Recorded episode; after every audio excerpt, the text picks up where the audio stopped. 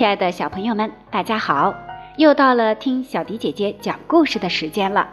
今天是一月二号，新的一年已经是第二天了。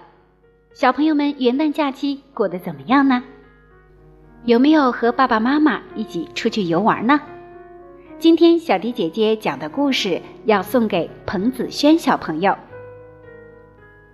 今天小迪姐姐要送给子轩小朋友的故事是《动物宝宝从哪里来》。小朋友们最喜欢什么动物呢？那动物宝宝是从哪里来的呢？动物宝宝是从花朵里长出来的吗？不是。是从河里飘来的吗？也不是。宝宝都是妈妈生出来的。不过，不同的动物妈妈生宝宝的方式是不一样的。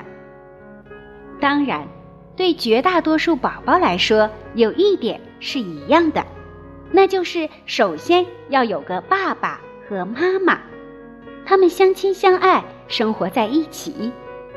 这一天，鸡妈妈又生了一个圆圆的蛋，它高兴地咯咯叫。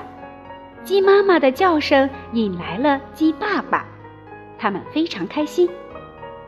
兔妈妈没有生蛋，它还是每天跟兔爸爸一起玩耍，一起找蒲公英吃。鸡妈妈小心地把三个鸡蛋放在干草上，然后自己轻轻地趴在了上面。鸡爸爸则在周围走来走去。守护着鸡妈妈。不知道从什么时候起，兔妈妈长胖了一些，它很容易烦躁，把窝里弄得乱七八糟，还把兔爸爸抓伤了。一天，两天，十天，二十天过去了，鸡妈妈大部分时间都一动不动地趴在鸡蛋上，有时候。鸡爸爸会捉来虫子喂给鸡妈妈吃。兔妈妈更胖了，肚子也更大了。二十多天的时候，它的肚皮几乎贴到了地上。一天，鸡妈妈突然拍拍翅膀站了起来，低头看着三个鸡蛋。兔妈妈不怎么出去活动了。它很多时候都趴在窝里，还把周围的干草都抓到了自己的窝里。啪，一个蛋壳裂开了缝，然后是第二个、第三个，湿乎乎的小脑袋从蛋壳里钻了出来，小鸡宝宝出生了。兔妈妈这边呢？兔爸爸发现。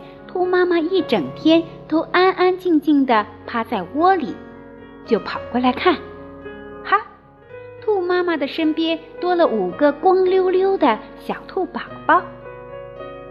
接下来的几天，鸡妈妈忙个不停，要给小鸡宝宝取暖，还要给它们找食物。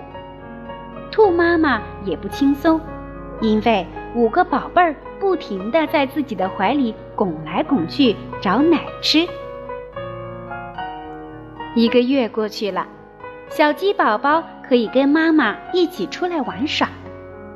它们长得是不是很像爸爸妈妈？兔妈妈一家也出来散步。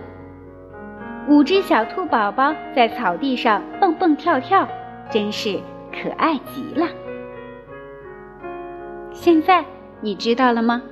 有的动物妈妈是先生蛋，然后孵化出宝宝；有的动物妈妈则是直接生下来小宝宝。你知道自己是怎么出生的吗？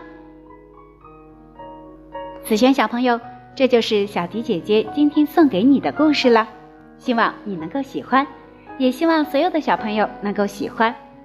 如果小朋友们想听小迪姐姐讲故事的话，可以在微信公众号“荔枝 FM” 以及喜马拉雅听书搜索“儿童睡前故事点播屋”，就可以听小迪姐姐讲故事了。